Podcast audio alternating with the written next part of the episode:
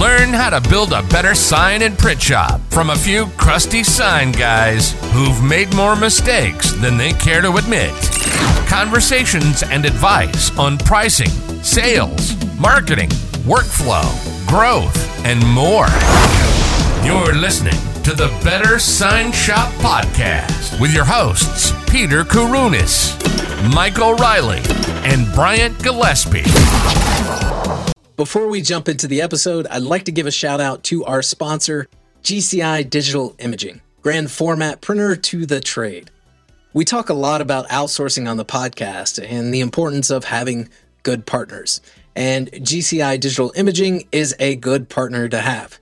Owner TJ Bedacht and his team focus on providing killer customer service just the way grandmother used to make it. If you're interested in learning their approach to business, hop back into the archives to episode 9, where the guys and I interview TJ about customer experience.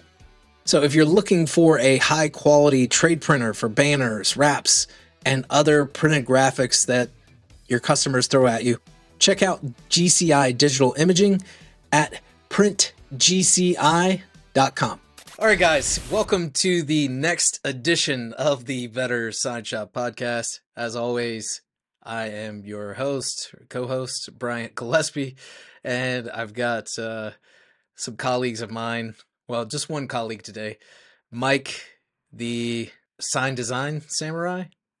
Riley, are we, are we going with sign design samurai? What are we? Hey, nobody sent me any nicknames between the two, so now I'm kind of pissed. But just grasping uh, at straws at this point. Yeah, yeah. Why has no one sent us any more nicknames for you? Maybe we just call you I'm gonna call you like the Mike, the sign industry Mercedes Benz or something since that's been on my mind. I don't I don't know. I was trying to figure out how to tie it back to a car, but whatever. Let me think right. about that one. See if I can come up with a good analogy yeah. there. Well, welcome, Mike. Welcome to this episode. We are I, I don't know. This is like the fifteenth episode. Let's let's do like a, a quick little like recap. How you know, how are you how are you feeling about everything that we've done so far? Uh, you know, I'm actually amazed. I, I don't. Know this sounds terrible to say, but I'm kind of amazed we made it to 15 episodes. I mean, I, it's. I don't know about you, but I sometimes tend to not stick to things very well. So, I'm. I'm I'm proud of well, us that we've we've made it this far. I mean, I think it's pretty cool. We, let's let's preface that following. with yeah yeah. I, I'm enjoying the following. I'm enjoying the podcast. Let's preface that and say that we, while we've stuck to the podcast, we have not stuck to the schedule that we set first. no, no, uh, that's been that's not been in not in the slightest.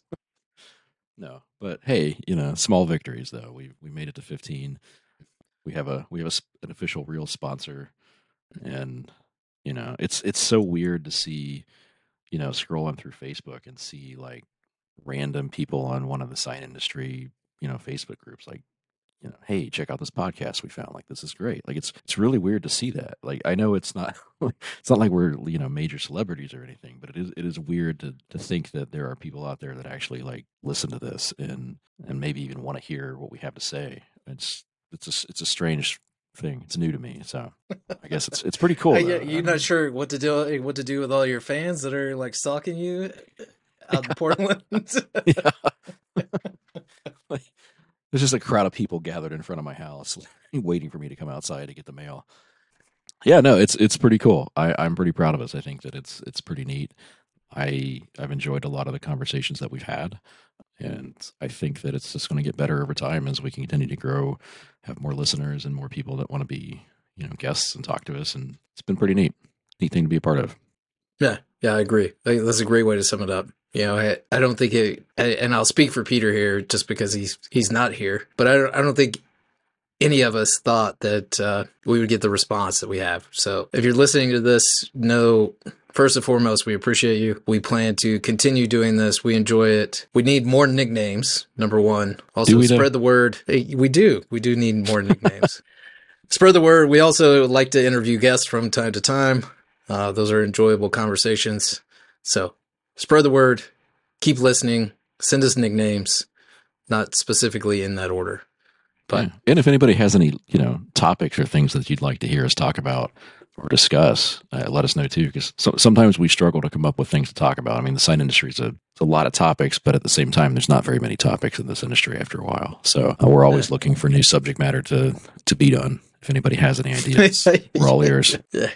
Yeah. I, I think we're scared to do the customer horror story episode at this point, but maybe maybe around Halloween next year.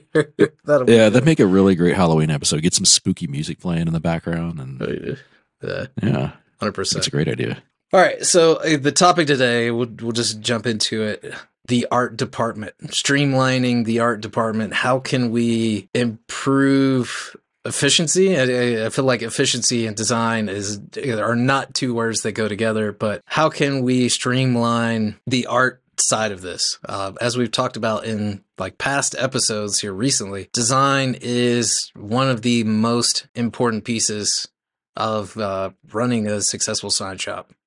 Uh, unless you just don't do that, you outsource it to like a a sign designer, like a freelance one per se. But I digress um, very big piece of the puzzle. You know, uh, how can we make that better, Mike? You're a designer. I'm sure you got some thoughts here. um, I'm X design at this point. I don't. I don't even touch. I don't even open Illustrator on a weekly basis anymore. So I'm so envious sometimes of you you you escape that that black hole that just sucks you in and doesn't let you out. Yeah, you know, I think the the number one thing to improve efficiency in your design department above all else is just get better at communication and get better at you know creating that design brief to tell your designer what you need whether that's an in-house designer or you know a third party freelancer that you use um, or hell even if it's you if you're your own designer learn to you know talk to yourself. really yeah, right. No, seriously. Uh, I mean, there's there's there's merit to that actually. Like, you know, some people just like, I'm going to design a sign without putting any thought into it, and then four hours later, they're still struggling. You know, designers aren't mind readers, and I think a lot of people think that we are. And you can't just tell us, "Hey, design a sign that goes on this building," and expect the outcome that we create to be what you envision in your head. Every you know, design is very very subjective, and and every designer is going to approach something a little bit differently. So you know, clearly conveying to the designer what the parameters of the project are, what the client needs are, what what problems this design is trying to solve, I think are really important. Uh, I think that last point is probably the most important, and it's probably the least understood. But but really really drilling down, and we talked about this with Dan Antonelli a little bit as well. That you know, and and I say this all the time. To you know, I probably sound like I'm beating a dead horse at this point, but we're we're in the marketing industry, we're in the advertising industry, and even though we're designing you know what can sometimes be a fairly utilitarian thing like a, a channel letter sign it's still that business's primary means of advertising. And so thinking about it from that perspective and, and this is an advertising tool how is this going to help this business is important. And you know if there's a if there's a sales rep or project manager between the designer and the client that sales rep becomes the funnel for all the information to the designer. So really really getting that communication dialed in between the designer and the you know the project leader is is the single most important thing I think you can do to make your design department more efficient, and then some. I mean, and I think that's where a lot of places uh, really drop the ball too. I mean, as a freelance designer, I work for a lot of sign companies around the country, and still on a fairly regular basis, like I'll get a you know a screenshot of like a you know a three quarter angle of a building from Google Street View, and, and just like I need a sign on this wall. uh, Make it happen. Okay. Make it fun. Yeah, man. I mean, I can I can definitely put a sign on that wall, but uh, more information would probably be helpful so that that sign does what it's intended to do and doesn't waste your client's money. Yeah, I mean that's that's I, a big thing. I, I, think that's yeah, I think that's great advice. Really curious to hear what our guest has to say on the matter today. Uh, we've got Brian Saetre from Artwork IQ and uh, the new project they're working on, Task OS, which is uh, like design automation. I'm sure he'll tell us more about it. Brian has built a large artwork provider. Um, so they provide artwork services at Artwork IQ, like uh, redrawing, setup, artwork automation, vectorization, conversion, kind of all those things. So they are focused on like the production art. So I'm curious to hear like how they have streamlined that process and, and kind of what goes into that. You know, there's yeah, like I'm the, really the creative side of design, and then you have like the production aspect mm-hmm. as well. So I, I think this will be a good conversation with with you, the super creative, and I, I would say you're you're pretty efficient at this point as well. But I, I wonder if there's some more tips we can get out of it. Yeah, I'm really excited for this one. I mean, it, it, design is a weird animal because it does require you to be efficient and come up with ways to do things faster and quicker and and and, and easier. But at the same time, because it is wholly creative as well, you can't really force that or rush that. So you you're kind of weird in this, this weird like middle ground between like I've got to be as efficient as I can to get this done fairly quickly, but also I, also need to take my time so that the design looks good. So I'm really excited to see how this guy's kind of like married those two together. You know, especially like you said on the production uh, end of things. I mean, you really can't automate just uh, you know creativity, the, the, right? Like that's, that's not something that will. Yeah, yeah, you can't do that. But there's so many like ancillary components to design that suck up a lot of time. Um, and that's really where the efficiency comes into play. Like like recreating a logo. I, I mean, on a daily basis, I get low quality you know screenshots and, and, and JPEGs of somebody's logo, and I've got to figure out an efficient way to recreate those. And if I've got three or four of those to do in a day, even if they only take 30 minutes, 45 minutes a piece to to run through Illustrator and redraw, that's still a couple hours, three hours a day where I'm not being creative. I'm just trying to get something done so that I can be creative. So automating that, right, coming up with a process for it, I think is really cool. So I'm excited to see what this guy's up to. Yeah, let's, let's bring him on without further ado. All right, guys. So we are back with Brian Saetre, our guest for today, to talk about streamlining the art and design department. Brian has like three different companies, and I would not introduce you in the proper way, Brian. So why don't you give us like the the five cent introduction? All right, thanks, Brian. So I guess I can start I, this could be a history lesson, actually. Uh, this story sort of starts after World War II in uh, 1947. my grandfather I like got where back this from, is going. Yeah, my grandfather got back from the war, and my understanding is that at the time, because of the war, and also just because of technology advances, uh, there were a lot of new innovations in plastics. So uh, my grandfather saw an opportunity there and started a screen printing company for printing plastics, which led to my dad uh, and my both of my uncles getting into the printing world as well. Uh, and then that led to me growing up with it, like basically being surrounded by a bunch of uh, bunch of printers. Back then, they were doing a lot of long, large format stuff. So my dad tells kind of a funny story about how my grandfather, who was pretty short, would only hire people who were like six foot four, six foot five, because they didn't have arms long enough to like move the squeegee across the huge, um, huge pieces they were printing. So that's funny. yeah. I, so I'm sorry. I definitely fall into the the short category, so I wouldn't have made it. Wouldn't have made the cut. No, not as a not as a screen printer, but uh, yeah. So I guess my dad has like memories of these giants that would just like kind of throw him up in the air and like play catch with him in the screen printing shop. So uh, that sounds awesome.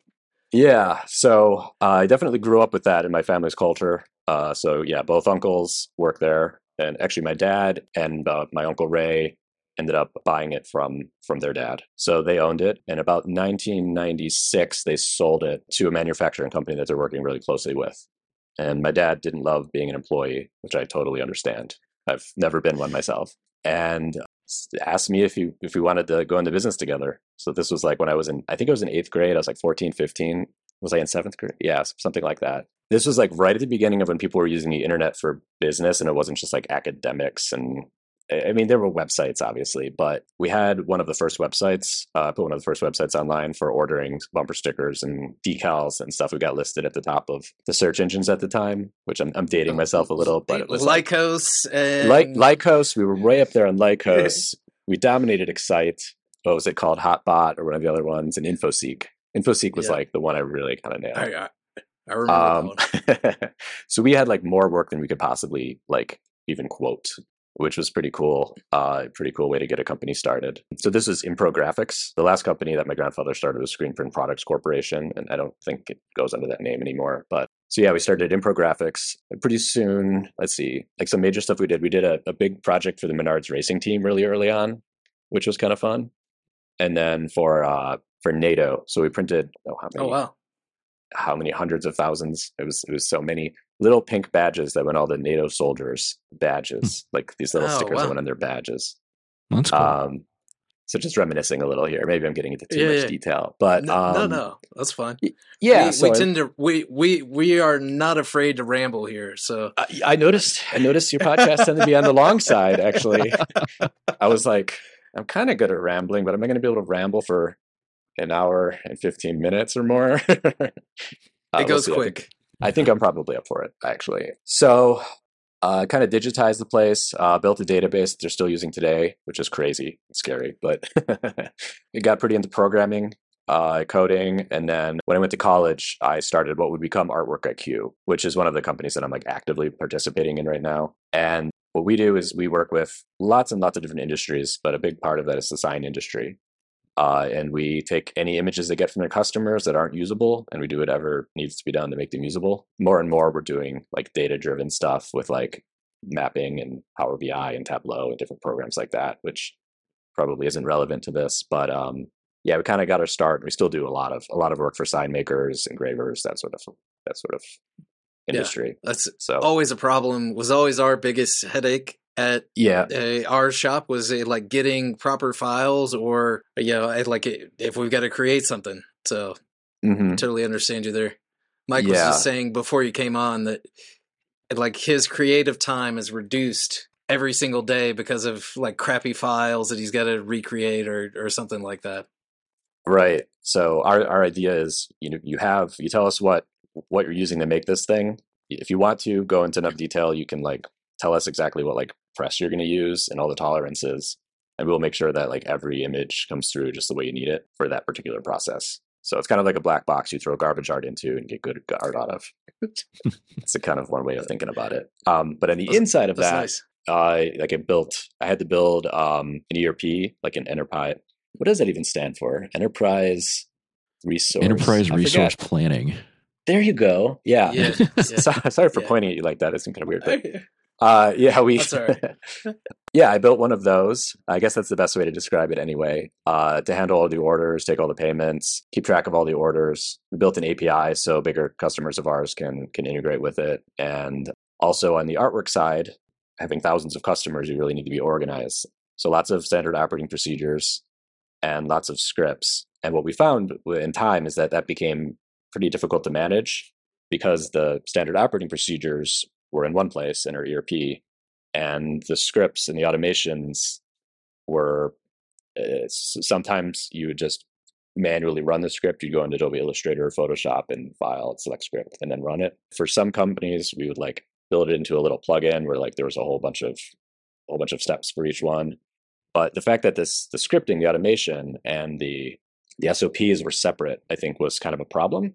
So that's what gave me the idea for Task OS, which is kind of my current passion and my baby, where we uh, so the software you create your uh, SOPs in the software, and then instead of having people manually go through and follow those all of the steps, what you can do is you can automate certain steps. So this integrates with uh, currently integrates with the Adobe Suite, and we're also making integrations with artificial intelligence software like OpenAI's. DALL-E, ChatGPT, um, and and other systems there. So uh, it's kind of What this.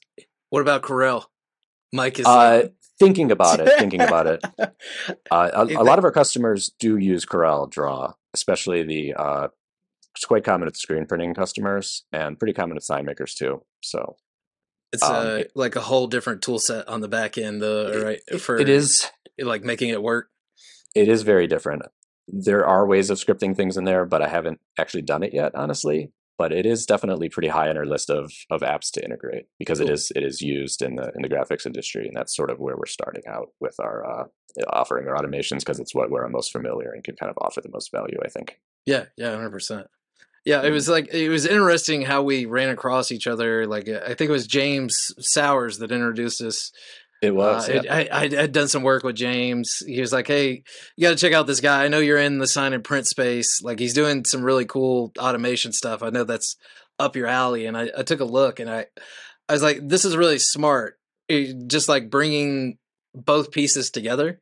Mhm. And, and like we we've talked about this before, and it's uh, like some of the things that we're doing at Better Sign Shop is like let's bring all these pieces together. Like you've got instead of having the SOPs over here, and then like the the business end, like the scripts, like you mentioned, or like I, I don't want to have a a doc up with the SOP and then try to follow it over here. I just want it to be in context.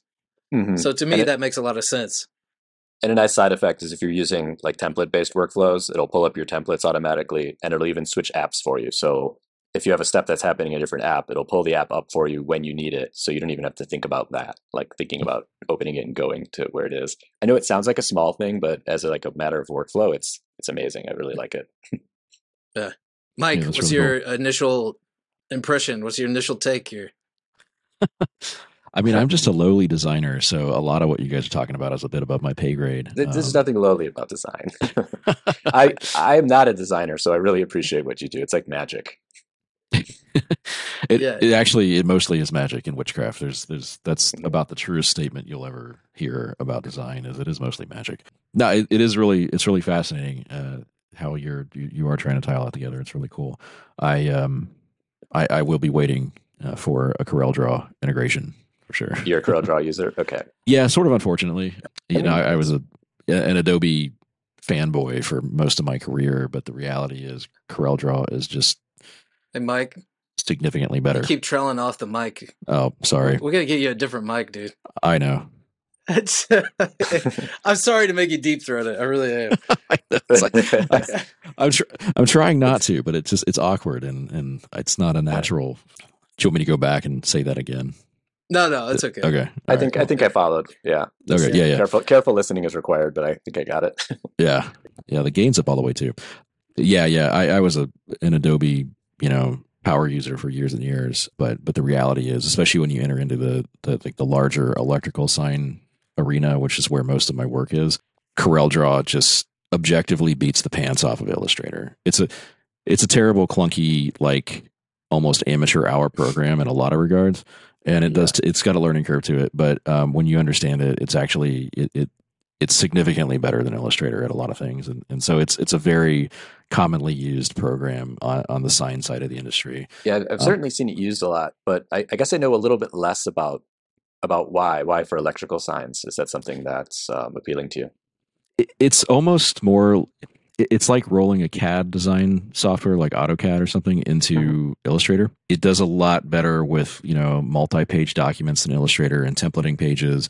Um, It has built-in native scaling and dimensioning tools, which Illustrator does not. To achieve what you do, what you can do natively in CorelDRAW, you've got to use Illustrator. You have to use Photoshop, InDesign, and also a third-party plugin called CAD Tools, which is horrifically inefficient if you have to start using all Oh. those Oh, side by okay. side.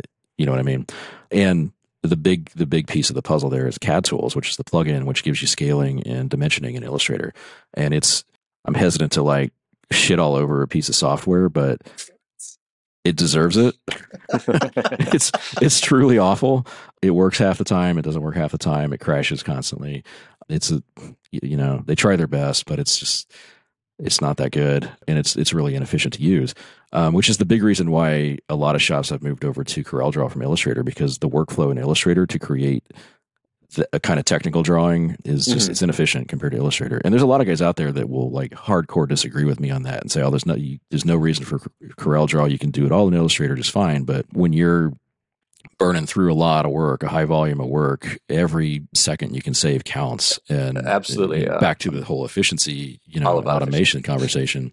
Yeah, it makes a big difference. And Corel Draw is just, you know, it's it's better. It just it just is. And a lot of people aren't willing to give Corel Draw a fair try, and they will argue with you till you're blue in the face that it's, you're wrong. But yeah, um, I, I probably know. I'm not sure if I know anything better than I know Adobe Illustrator, like inside and out, Yeah, like yeah. creating Mhm. automations for it, like dealing with the objects that it creates in code, all that. But I I just know too many very uh, fervent CorelDRAW supporters to write it off completely. And I do use CorelDRAW every single day, um, but not like you do. So for Mhm. me, its clunkiness is just a little more annoying. yeah. Um, it, the clunkiness will never go away either. Like it's annoying they, to me they too. make it and I- clunkier, don't they? I I seem to remember older versions being less clunky. uh, yeah, um, every version yeah. is clunkier than the last. Mhm. I mean, it's not a great piece of software, but what it does, its tool set is what's really good in it. And I mean, if honestly, if Illustrator had native scaling and native dimensioning tools built into it and, and manage multiple page documents better, I would Uh-huh. abandon CorelDRAW in a heartbeat. And a lot of people would, but it's never going to happen. I mean, Illustrator's focus is the creative side, the drawing side of things, right? And, and Yeah. that's Yeah, where I, I built my CorelDRAW's own focus. dimen- simple dimensioning plugin actually because it yeah lacked Boom. what I needed. I- There you if you came out with like a full suite of tools for Illustrator that had scaling and dimensioning and, and like real CAD level, Mhm. you know, tools, even on a basic level, like CAD tools plugin gets into some pretty in depth crap. But I mean, if it was just like a fairly basic plugin, but did did, did scaling and dimensioning really well, you would it, would- you would sell. You would switch. You would. Switch, I I would, right? yeah, I, I actually would. I totally would. Um, hey, that's a challenge. so- too many yeah, too many business ideas in my head right now. I I, Yeah, yeah. yeah. Well, yeah, there's, a- you've there's already another got one I will, right? I will insert that one in there for you, but uh, I don't know if it's going to make it to the top. It's Um, just what you want to mess with, right? I, I do have experience with CAD, but it's like I- I might not be the man for the job. I Might not be the man for the job. It's mostly Gotcha. yeah, converting stuff to CAD formats and testing them, but Mm. not a lot of creating stuff in CAD. I mean, back in high school, I took a CAD class, but that doesn't exactly make me an expert.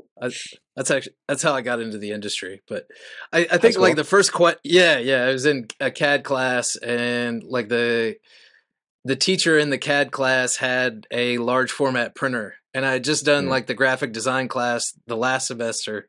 We made it through the CAD book and he was like, "Oh, like hey, let's go cut some vinyl and print some stuff on this large format printer." Uh, so I actually did more graphic design in the CAD class than I did in the graphic design class. Hmm. But I haven't been able to shake it since. So interesting fact. But I, I think like the the first question I've got for you, Brian, is like, how did you transition from like, hey, we're we're doing a print shop or a print business, so you, you know, signs and graphics and stuff like that, into like the artwork IQ side? Well, I went to college uh, pretty far away, so I couldn't bring the printers with me. So all I really had was my uh, my graphics ability and my marketing ability. So since I mostly did the graphics at Impro um, Mhm. anyway, like that was my biggest thing. That and the marketing, uh, it wasn't really much of a transition. I just sort of learned it as I went, and really, really pretty natural uh, switch when I went to college and started Artwork IQ.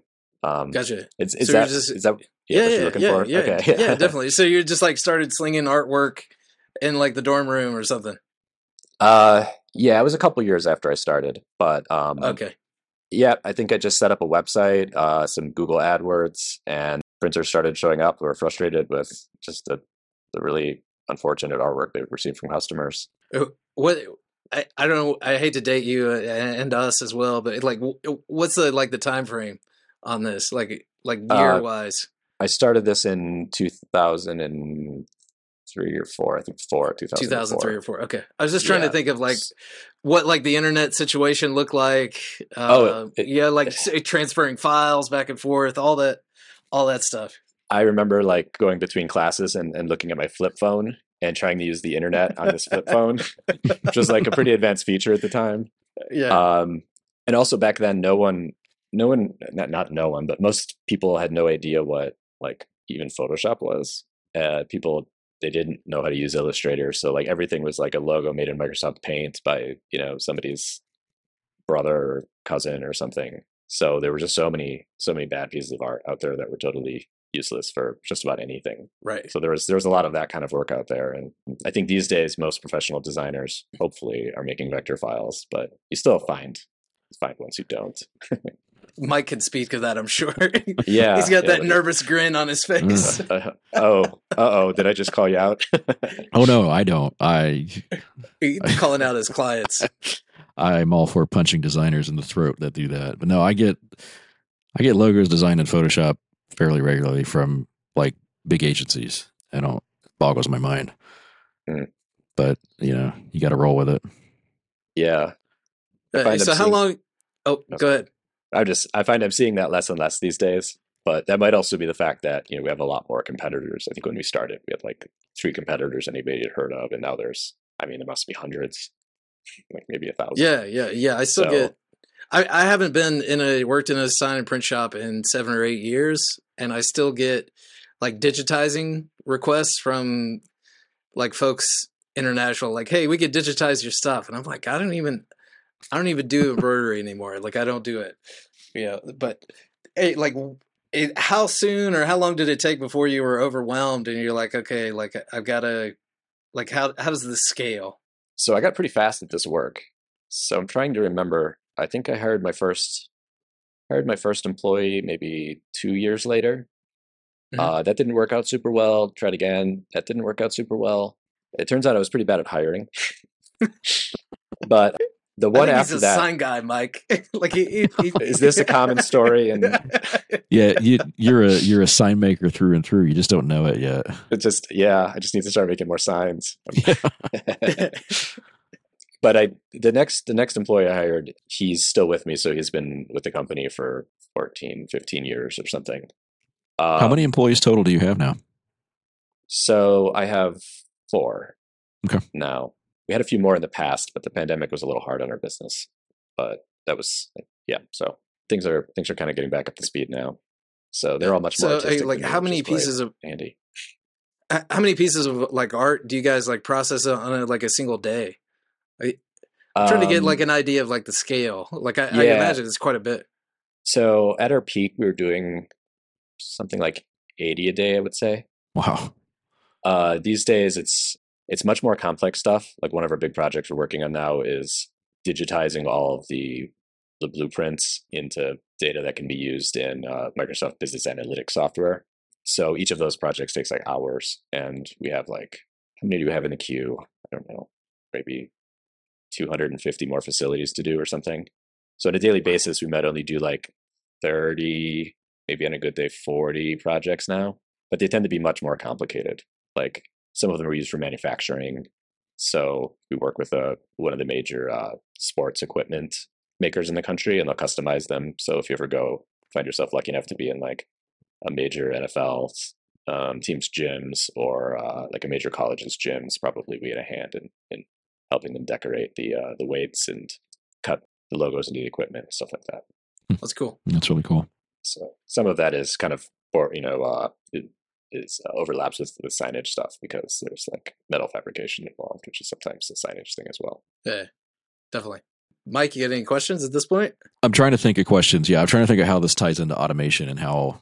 But like I said, it's not really my area of expertise, so I'm not sure what questions. to Well, ask. eh, eh, eh, so like, here's what I think is interesting uh, of like the, and I and I want to hear like Brian, like, okay, like, what are your tips for like automating this? But like eh, the thing that we were talking about before you jumped on is this intersection of like eh, like producing signs and graphics. At the end of the day, it's an exercise in like constrained creativity almost like yes we want to be creative and, and produce awesome stuff but there's like a, a fixed number a, a fixed limit of time that we can spend on any one project Hmm. so like how how does creativity and efficiency like how do those come together because i for the life of me eh, when i was a designer and i'm like a recovering designer is what i like to call myself Yeah. like I was never I could never be like super creative and super efficient.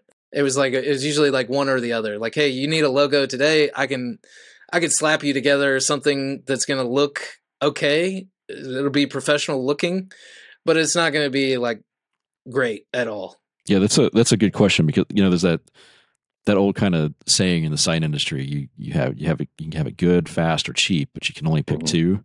You know, so I want it I want it fast and cheap, but it won't be good, or I want it good and fast, but it won't be cheap.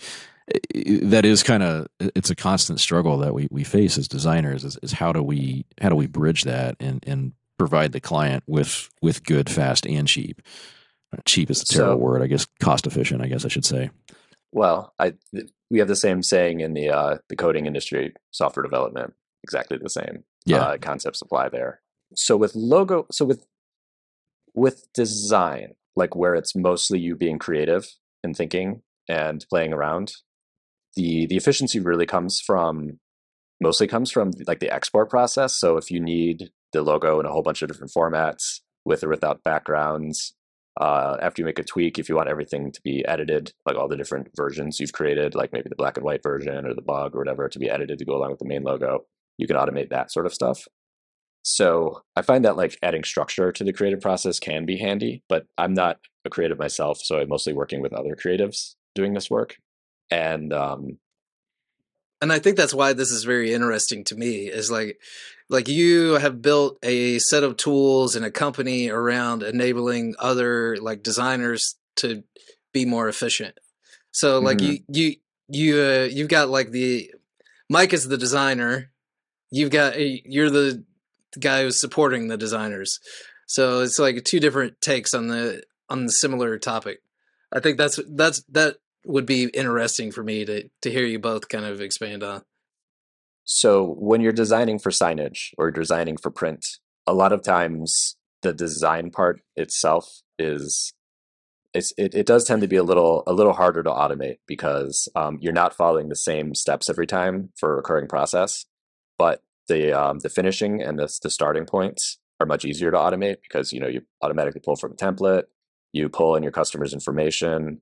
Uh, for example, we uh, work with a clothing company that's using uh, TaskOS right now to pull templates and then create variations for like I think more than 200 NCAA teams uh, based on data they have stored in a like a database spreadsheet app called Airtable.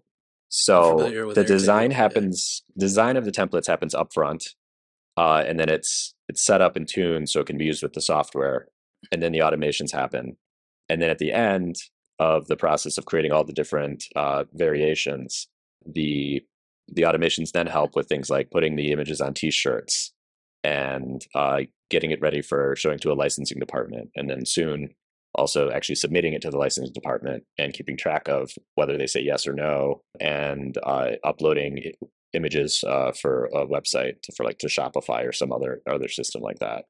Uh, so that's kind of where the that's kind of where the automation tends to come in. Although that's changing a little bit now that we're able to integrate with uh, software like DALL-E. Um, if you're familiar with OpenAI's uh, image generation software, Yeah, Um, I've been also looking at uh, Midjourney is the other one that I've looked Mid- at. I spit out a couple renders for Mike from it. Mid Uh, Mid is amazing. It creates really really beautiful artwork. Yeah, Um, uh, like the kind of artwork you would have five years ago paid a designer seven hundred dollars or something to do, and it happens in like two minutes. It's crazy. yeah. Uh, Okay, let's let's save that one for. I, I think that could be like a a, a good uh, closer there. But like Mike, like it is. Does this track for you? Like where are you? Where do you spend your time? Like you- you sit down, you're designing a sign. Like where is most of your time spent? Yeah, no, it, it definitely does. Like a, a, a really good example that I could I could see this applying to is when I do like large interior sign packages, like ADA signs with braille and everything on them. You know, if you have a large office building, say with 200 rooms, the Americans with Disabilities Act says that every single door in that building must have a a sign on it, right?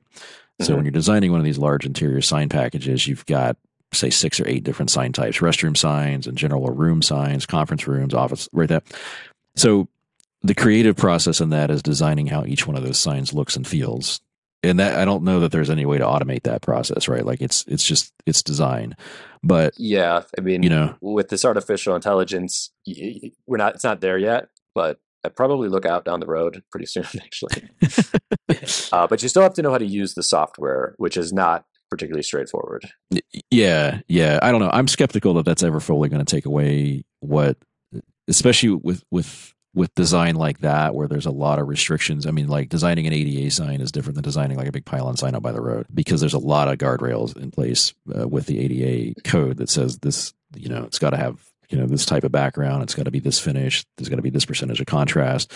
There's a lot of specific rules that and then it has to look good as well which is where i don't you know i mean ai can probably uh, you know achieve something that complies with the rules but whether or not it's going to look good i i question if it will at least get there soon You won't do it with like off the shelf, like going in the Midjourney and say, "Hey, Mhm. make me an ADA compliant right. signage package." That's not happening now. However, you could train a model to do that. Um, So if, if you're a little deeper into the tech, like I'm pretty sure if you gave me a number of months, I could probably make that more or less happen.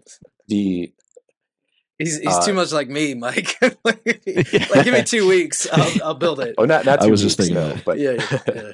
but like so so designing the individual signs, like what they look like, is the creative process. But then once that's approved by the client, then you've got to go in and you've got to lay out each individual sign. So in a Mhm. in a in a building, a, a large office building, you could have say five, six, seven hundred total signs, even though there's only you know six or eight designs. Then you got to Yeah. apply that to each different location in the building, and that's where you know automation would be super handy if if I could just upload the spreadsheet list of every sign type and the sign message and and automate that process of laying out each individual message or each layout for each sign uh, you know that's the final step in the process of that and it doing that takes twice as long as the creative does Yeah. and it's you know uh, if if i'm just designing the look and feel of the sign family that can be anywhere from 5 to you know 30 40 hours to do that.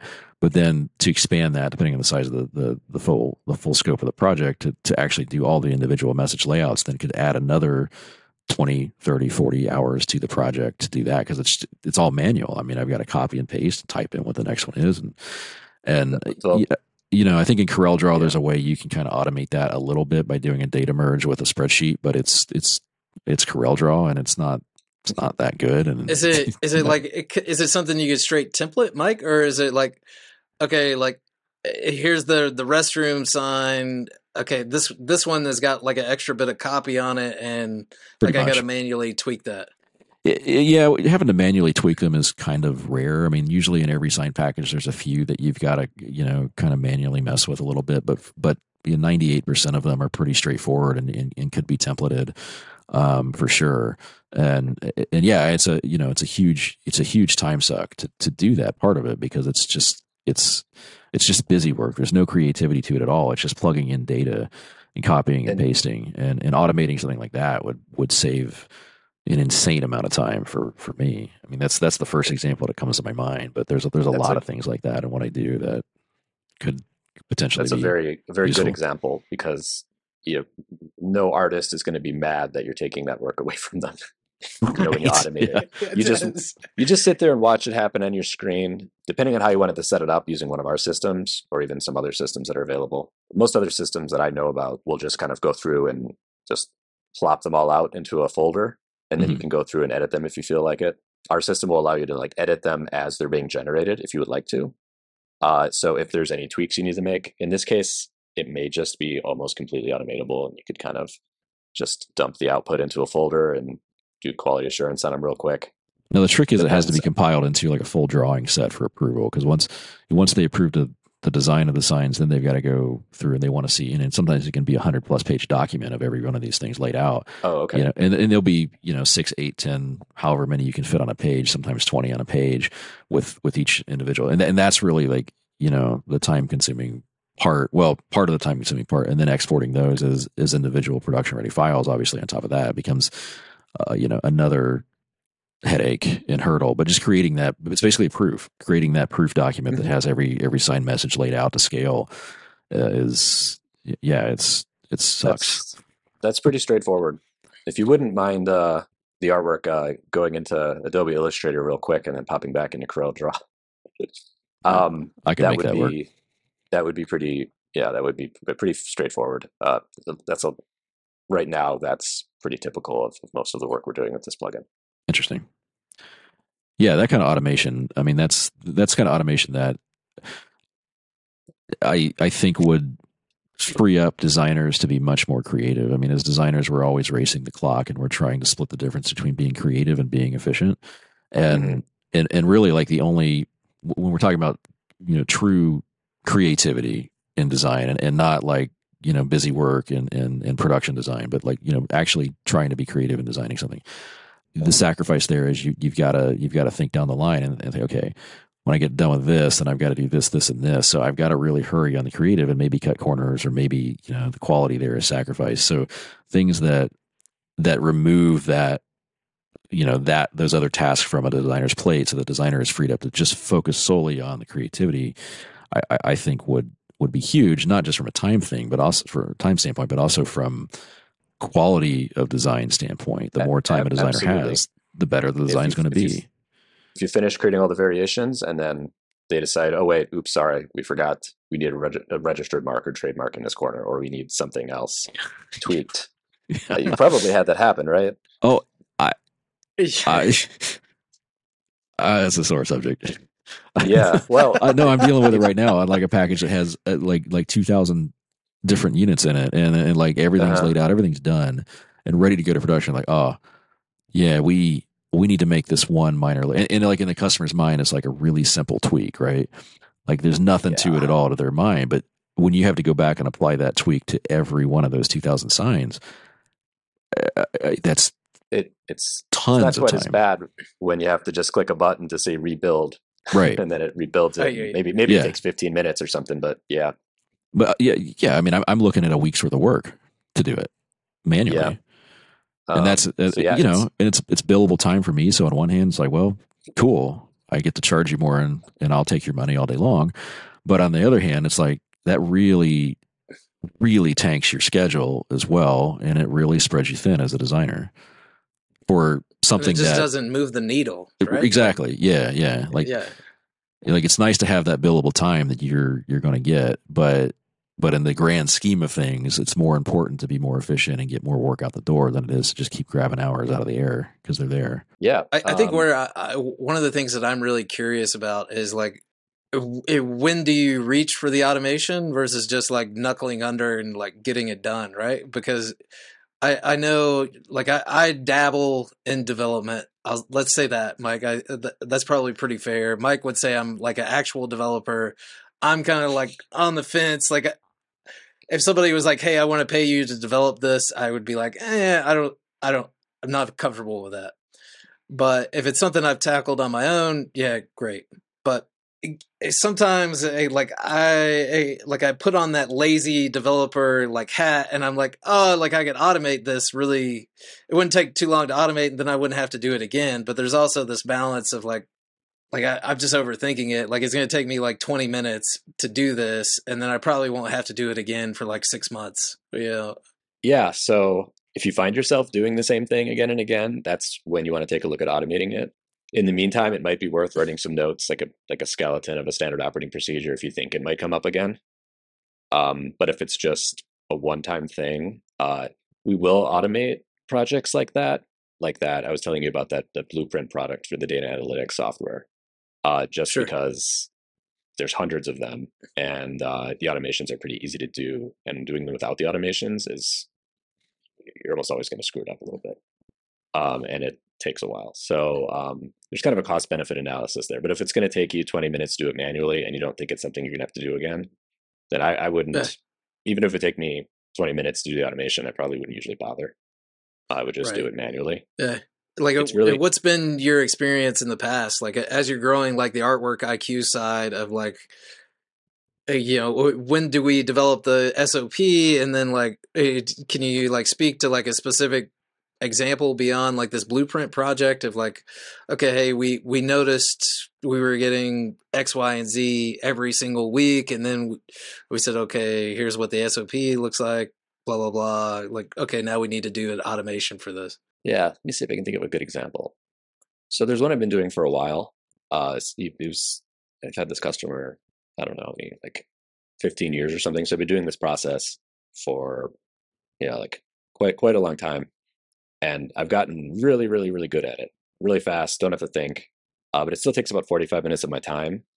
And since I'm trying to build another company, uh, it's it's it's a little distracting. So recently we started building that into an SOP only to realize that there's like I don't know 47 steps or something like that. It's just I've been doing it so long I don't have to think about it anymore. Uh, yeah. but it really does need to be something that my employees can do, and it's different enough for most of the work. Uh, what it is is uh, we work with a ceramics manufacturer, Mhm. and uh, they have custom monograms. So if somebody, if people get married, they might have their initials monogrammed on it. So it's like like fine china, that sort of thing. So we have to lay these monograms out on a layout, um, and then apply a cover coat uh, because the, they have to be then uh, applied to the uh, to the china and then fired in the oven. So it's a sort of a repetitive process, and there's a lot of quality control involved. We also have to create the monograms in like one of uh, there's 24 styles or something. So there's like a lot to it. Yeah. Yeah. so um, so yeah, we've decided it's time to it's time to go through the process of automating that, and uh, we're about halfway done, I would say. But right now, right now it's mostly manual, and then what we do usually is we have employees go through the manual process first a little bit so they understand it um, and then we automate the we dis- discover which parts take the most time or uh, cause the most potential for like making errors making mistakes and then we automate those steps first and what ends up happening is you take a procedure that started as like a 40 something step procedure and you like condense it down so that a lot of those steps like become one chunk of code that runs automatically that the employee doesn't have to see. So it ends up becoming a much easy, easier thing to teach to uh, new employees. If someone goes on vacation, like if I ever go on vacation, I always in the past I've always found myself doing that project because like I, it's, it's took too it long just- to kind of master it manually.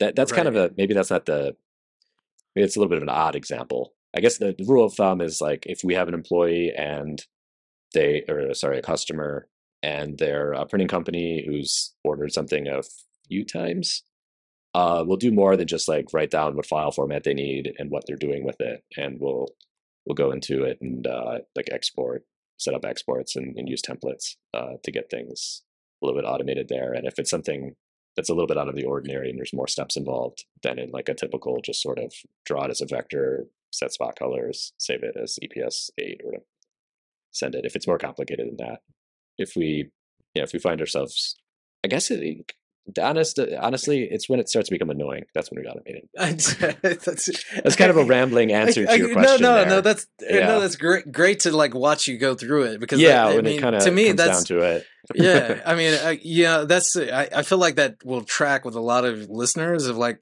Mhm. eh, eh, not just artwork, but like, hey, hey, when do we need an SOP for this? Or eh, like, is hey, it's got to the point where eh, like, hey, I could do this faster than anyone, but I I'm trying to go on vacation or I don't want to do this anymore. And Yeah. eh, like like Mike, maybe you could speak to this. Like your your design business is exploding. You're you're trying to bring on other designers. Like how do you how do you codify what you do for somebody else so that the results like the end result is similar? Like what are, what are you doing personally on that front? oh, Nothing. nah, any any of my any of my designers like they, they've got to know what they're doing when it comes to sign design. I, I can't i can't hold anybody's hand and tell somebody how to design a pylon sign or channel letter sign. Like you just you got to know you know and i'm using you know ManyRequests which is an online you know kind of project management app that that brings everybody together but at the end of the day i mean because so much of it's creative i i, I wouldn't even know where to begin to turn any of that into an sop uh, yet. It's something that I haven't put any brain power to, and probably should. So thank you for that. Yep. Thanks for calling you out. Like yeah, yeah, nothing. But I, I mean, I, I, I see that all the time, right? Like, or well, I, I won't say I see it all the time, but how many does how many shop owners have we talked to, Mike? Where it's like, hey, I want to like measure and get more out of the design department, like. How you know, like production? Okay, yeah, like we could go in and measure, like okay, throughput. Like, hey, you made a hundred thousand dollars worth of signs this month, or you Mhm. made fifty signs this month. But like on design, it's it being a creative process, but also with a production focus. You know, like you still got to get it out the door. Like what what are the standards there? You know, or like how do you how you it, not just like rely on the designer's design ability. You know, like eh, like you got to be able to pr- produce repeatable results, right? Yeah, and I don't I don't know how that's achieved other than other than just like purely talented designers doing what they do best. I mean, I, when I was in the art department at Security Signs, um, I would say they probably had the most efficient art department that I've you know kind of seen. Uh, And they used a Smartsheet tracking tool that they built to um, you know to put a few KPIs and metrics on, on what's going on. The design director would review every incoming project, and she would determine a you know an estimated amount of time it would take That'd be put on the the Smartsheet, and then the designer would have the track actual time, and you know there's in, in that data eventually was used to say okay for these types of signs they're taking this amount of time so we need to allot this on average and but design is so subjective at the end of the day especially when you're talking about the creative end of design there's a limit to what you can i don't know standardize and, and turn into a process with it. I think because the, in my opinion, the more you, the more you do that, uh, in a way, you're kind of kneecapping designers a bit, and you're you're taking away their their creative freedom uh, by by by forcing them into too much of a, a process or a box. But Yeah. you, you know, does that make sense? Um, yeah, that I mean that tracks with me. That's eh, like that's the whole crux here. Is like, hey, hey, this process is is fairly creative, but eh, like we also got to get work done, and it needs to be done in in a certain allotted time. right. Like, yeah. eh, eh, Brian, like what what metrics do you guys track? Like like every piece of artwork that you guys work on on the ArtworkIQ side, like do you track time spent against each job or Really, I should be better at tracking these metrics. Okay. Uh, so with I s- TaskOS, that's a feature we're adding. oh, okay, Um, cool. We do have like some rudimentary time tracking for projects that are billable by the hour. Um, Oh, okay. and then we have ways of looking at the data in the database and seeing how long, like when someone started a project and when they fulfilled it and when it went to QC. But honestly, I don't have a dashboard for that data right now, so uh, we're not we're not using it for business analytics or anything like that at this point. Um, but Okay. that's a good idea. I should be doing that for sure. What? Well, I, I, it's more just like a gauge. If, if like you're processing 80 pieces of artwork on a, a given day, and you don't have this data, then I'm just trying to like Mike make Mike feel better about So, oh, his oh, sure. situation. to be clear, we do have mostly have the data. It's just we don't look at it. Hey, right, right, right. Um, That's probably the problem with Some- data sometimes. collection in general. I mean, I mean, I wonder how many companies out there track those kind of data points and KPIs, but don't actually do anything, whether it's design or production or anything else. Like, Mhm. I, I would imagine that tracking the data is and collecting the data is one thing, but actually analyzing it, putting putting the results of that into action is probably where most That- people fall short. That is one of our goals for TaskOS is to make the data available because you can see exactly you will be able to see. We don't have this implemented yet. Exactly how long it takes people to do each step. So you can see where you could pull up the dashboard once that's done uh, and see like, wow, it's taking artists a lot of time to do this, or like Mhm. this step doesn't pass QC some of the time. So those are the steps maybe to like focus on automating, or you could use that data for other business purposes like estimating that sort of thing. Yeah, once you get Yeah. enough data aggregated. Or driving home the value of your tool. Like I use Loom quite a bit for like sending videos. Mhm. They send me a report every week or every month that says, "Hey, you saved two meetings this week, or like two hours of time, or four hours of time, or whatever it is." So Yeah, I we we did look at some of the data recently uh, with one of our customers who's using TaskOS, and they're they're a big, pretty big clothing company. But uh, in the five and a half months they've been running it, they have saved uh, two hundred and forty something person days worth of labor. days, days, days, crazy. like twenty four hour chunks too, not just work days. Maybe I need to have a better way of talking about that statistic, but like it's kind of mind blowing, isn't it? Like that's Yeah, I, I would have led with that on your website. uh, oh, don't we're working on a new one. Yeah. Yeah, if anybody's impressed by this, what I'm talking about, and they look at the website, they might be like, wait, what? well, we've been focusing mostly on making the tech and a little bit less on the website, clearly. All right, right. yeah. It's coming along, though. Yeah, that is an impressive metric, though. I mean, that's that speaks volumes about the value of, of automating things like that. I mean, that's, I mean, I'm, I'm sure that's a fairly decent sized company to to save, you know, nearly Yeah, a they- year in in in man hours. But, um, uh, but, y- I mean, it, it definitely does speak to how important it is for sure when you start cracking uh, numbers like that. Uh, like, this feels like a, a pretty good spot to like transition a little bit. Do we want to hit on like AI, Mike? Uh, if I'm you- happy eh, to talk about it, I, I it's also new that unless you're making it yourself, you can't really be an expert. But I've been playing with it every day, pretty much. So yeah, I can I can talk about it a little bit in a sort of a yeah, yeah. semi, eh, semi-educated li- manner. Listen, eh, like, how do you see AI affecting design, Brian? Over like the let's let's let's just like constrain it to like the next two three years. Like I, I think we can all see I- where it goes long term, but like sign guys are like we're short term focused. Like how is this going to affect me over the next couple Like, of years? right now, I think it's pretty powerful for quickly generating ideas. So, i- i- you know, you could just think about it like, oh, okay, well, like, what are some ideas I have? Think about it for a little while. Or you can go to Midjourney or DALI and throw in some prompts about what you want and have it generate you know 30 different designs for you. And you might find something in there that like sparks the creative juices that you, you want to work off that. So i've done that with logo designs a little bit.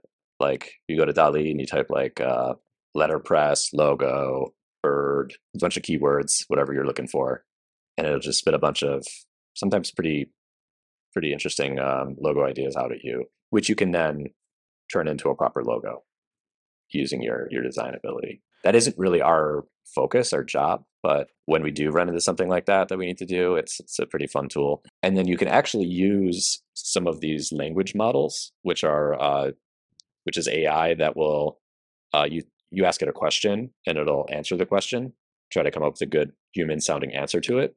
So mm-hmm. you can you can say, hey, I need a logo for I need a logo for uh, uh, an ice cream shop or something like that uh, please write a prompt for me uh, in Midjourney. Here are some examples prompts in Midjourney. Please like copy these prompts.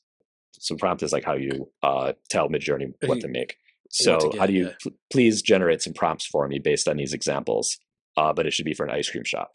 And then it'll go ahead and like give you a whole bunch of prompts that you can then feed into Midjourney or DALL-E, where you can get a bunch of uh, a bunch of examples where you don't even have to think too hard about what you're even asking it to do. It's that it's kind of crazy.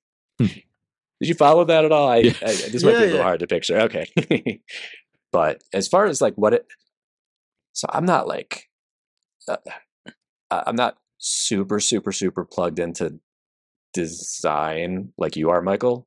So it's a little hard for me to predict exactly how things might go down, but I can tell you these tools are becoming scarily useful. I, I think the biggest threat there isn't such a big threat to like vector designers. I think at the moment, I think the bigger threat is to people who make fine art, mm-hmm. and I think they should be very, very scared, like now.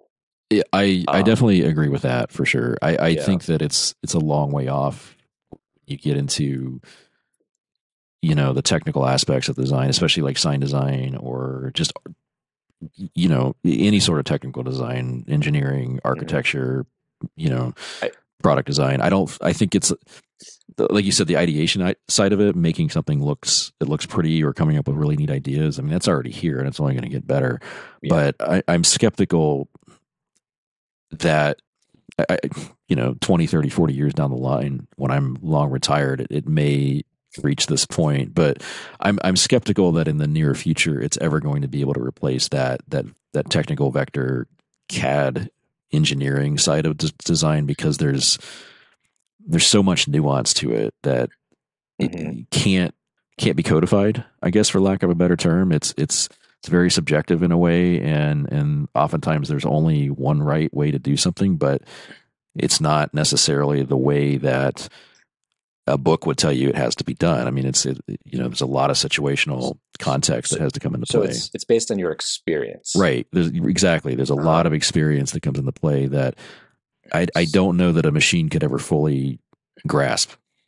Does that make sense? I think, yeah, it totally makes sense. To play devil's advocate a little bit, this is where machine learning might come in. Mm-hmm. So if you feed uh, a computer program uh, that does machine learning with machine learning, uh, like TensorFlow is know the name of it, but hey, um, let's let's zoom out data, for just a minute. And yeah, like, sorry, I'm getting too. What, like, hey, no, no, no, no. Hey, like, what's what's like the the the fifth grader machine learning versus AI? Oh, okay.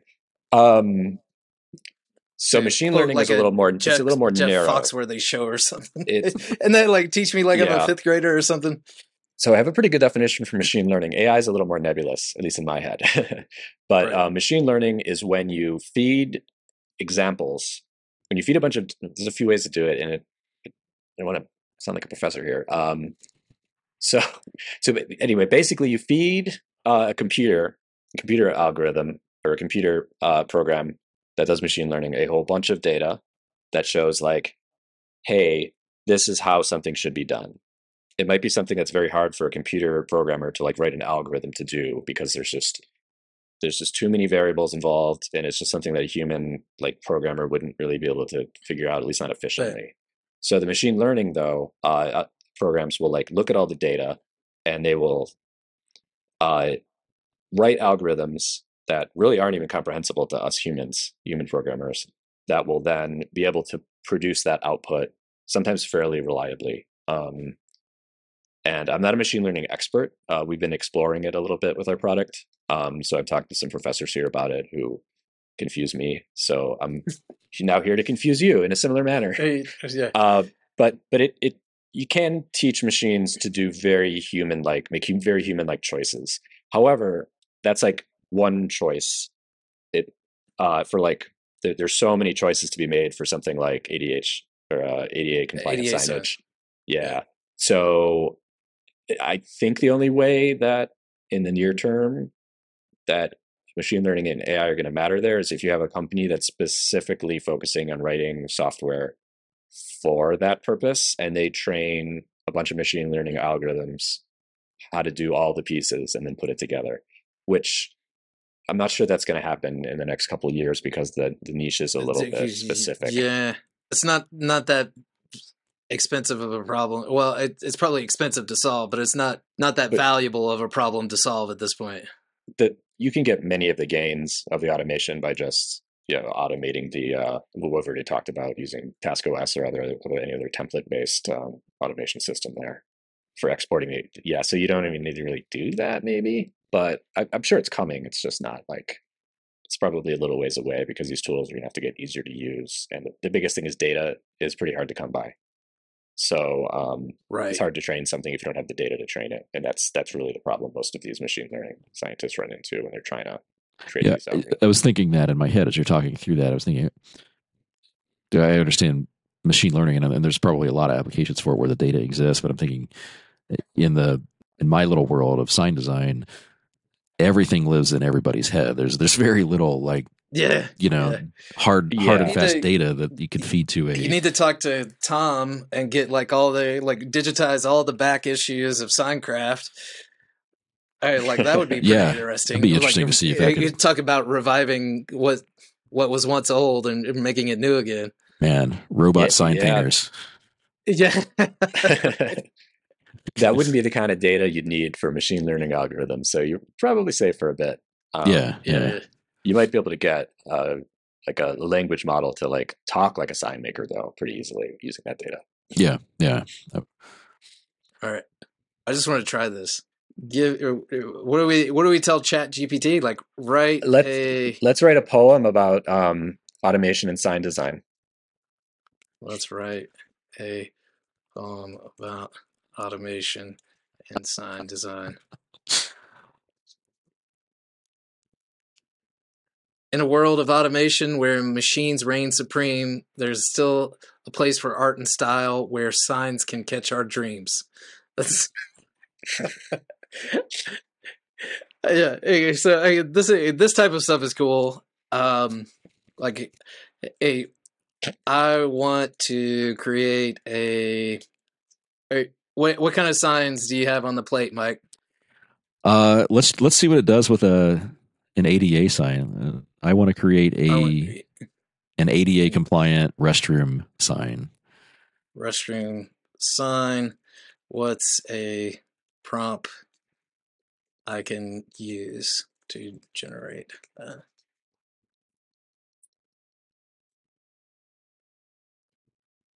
Oh.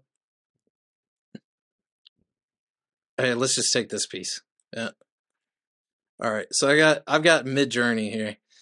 Excuse like the the matrix rabbit stuff. That's this is a the worst user interface of any product I've ever seen in my entire life. indeed. so yeah. Like everything scrolls by at 100 miles a minute. Like just crazy. Oh no! I thought I had a subscription. Are you out of credits? Shoot. Uh, probably. All right.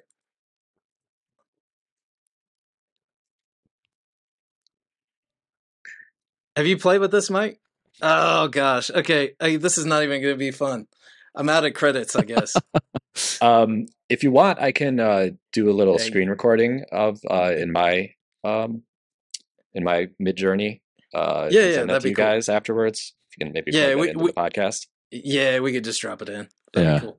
I, yeah, I played around with. I haven't played around with Midjourney. I played around with a couple of the others, and uh, but I haven't tried to get it to do anything super technical. I mean, a couple.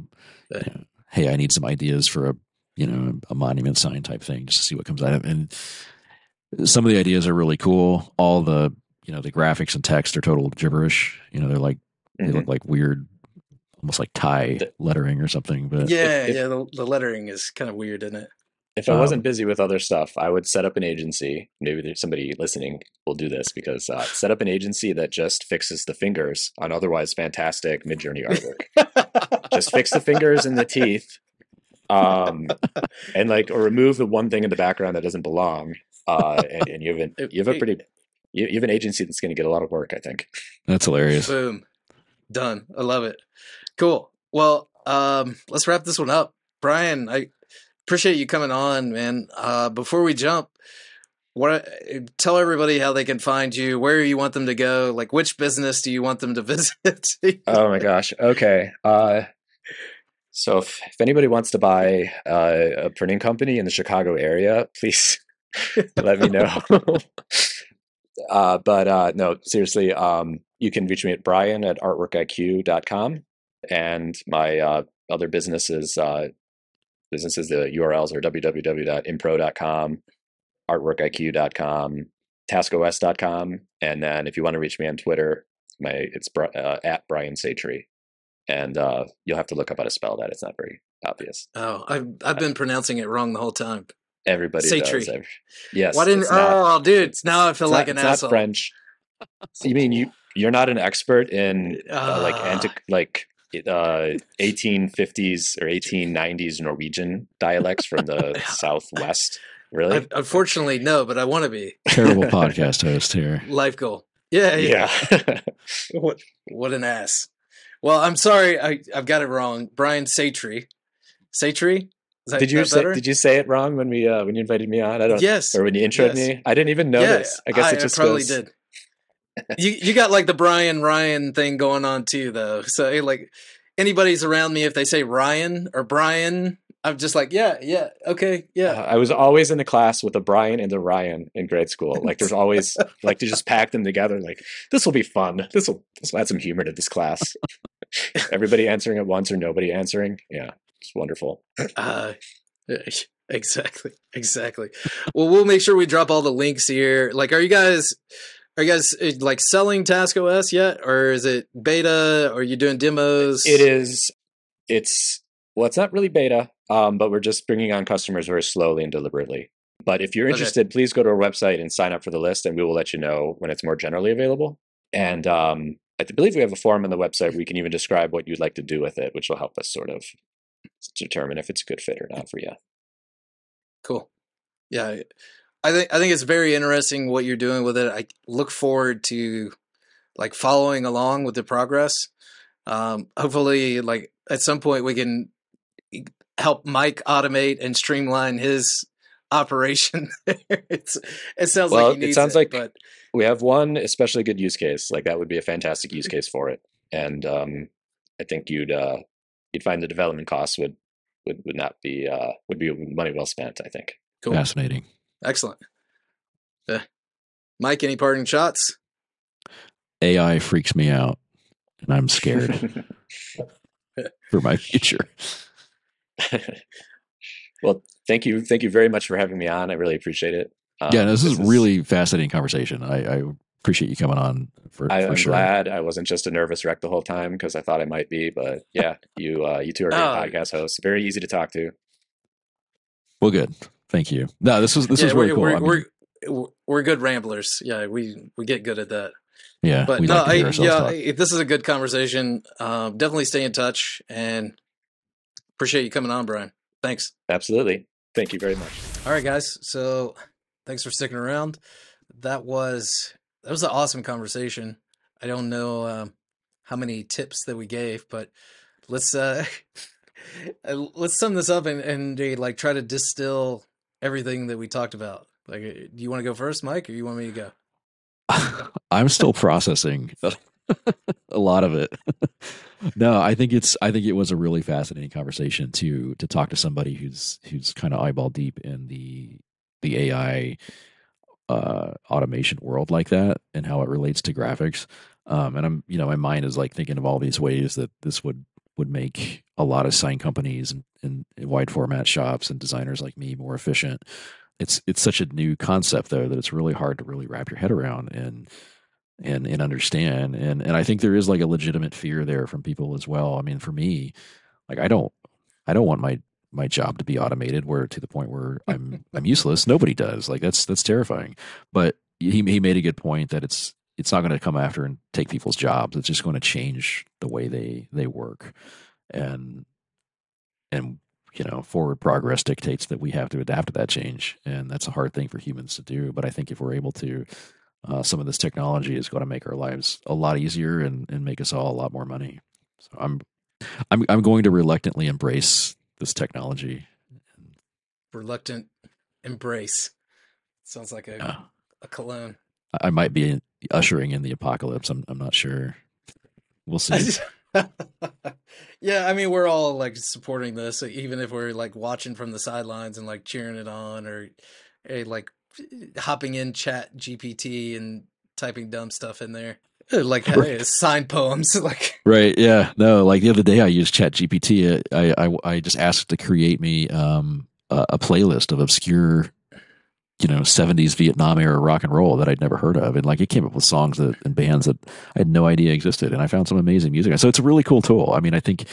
I think it's it's just in its infancy, and, and as it as it grows and gets more mature, and as as we as humans grow and get more mature along with it, I think I think we'll really find a a balance or harmony there between it and you know old school manual skills. yeah, I, I like you can't forget the other side though. It's like this thing it got extremely popular. I'm talking about ChatGPT. Mhm. right? And that's what Brian was saying. Like, you got to have data to feed this thing, and Mhm. like at this point, like we're just happily feeding this thing all the data because it's it's entertaining. But yeah, We're just, we're feeding it utter bullshit. yeah, yeah, yeah. So eh, to me, eh, it is a little scary at times, but um, we got to roll with it. Right? Like the back to our like topic of of streamlining the art department. I I think we probably do like another episode of, of like structure and SOPs and things like that. Uh, I know you've got some thoughts on that. I think we've both tried to tackle like a guide on managing art files and dealing with Mhm. customers and stuff like that. So I I think that would be an interesting episode. But I, I agree. I, I think we should do that. I mean, there's a lot of structural and process things that, that relate to the, the design department that really don't really even have anything to do necessarily with automation or, or, or, or AI or anything, but just, you know, it's like any other department in your shop. You, you have processes for, for everything else. There should be some for, for art as well. And it's something Yeah. that's, you know, sorely overlooked in most shops. I, I think the biggest takeaway for me today was it just and I heard you kind of say it, and I also heard like Brian dance around it a little bit as well. Is just like design efficiency. Like I don't know. There's a way to combine them, right? Uh, the creativity side of it is it's just inherently not efficient. So if you're trying to streamline your art department, you're trying to make your designers more efficient, take away the boring, stupid, mundane stuff that they have to do so they can focus more on the creative part of it. Like uh, get them designing the sign, automate as much as you can of the output, the uh ripping like I, I don't ripping is the right word, but like output to different formats. Like if, if you've got Onyx, things like that, use the hot folders in Phonic Onyx. Those were some of my best friends where you set up like a preset, uh, drop your Mhm. file in there and it does like the imposition and everything for you. So I try to focus on as much of that stuff, which, which is just like tedious. You know, mistakes can occur anywhere in that chain. Like you forget to apply the proper color profile, like the output's going to be screwed up. But that's that's all stuff that computers are are really great at. Yeah. Yeah, definitely. For sure. Embrace the technology. Just don't feed it like your bank account information or any of that. Yes. or guns. Don't give guns. Don't arm the computers, people.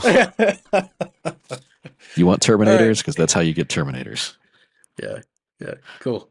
All right. Let's wrap this one up. If you are interested in being a guest on the podcast, we love interesting stories. So shoot us an email, hey at bettersignshop.com.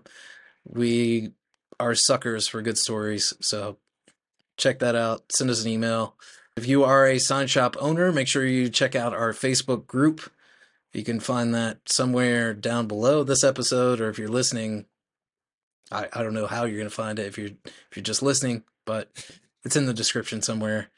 And big thank you to our sponsor, GCI Digital, your large format provider, your large format wholesale print provider, your grand format print wholesale provider.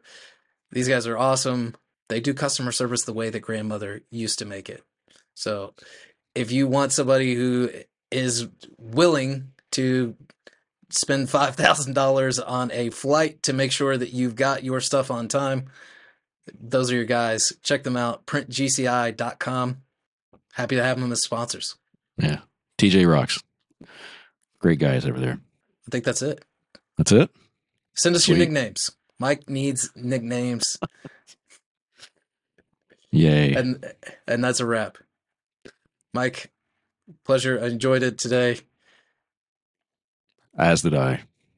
Keep keep doing the Mister Rogers thing. Till next time. If you liked this episode, make sure you hit subscribe to get all the latest episodes and check out our website, bettersignshop.com. Get free resources and helpful tools on growing your shop. Thanks for listening.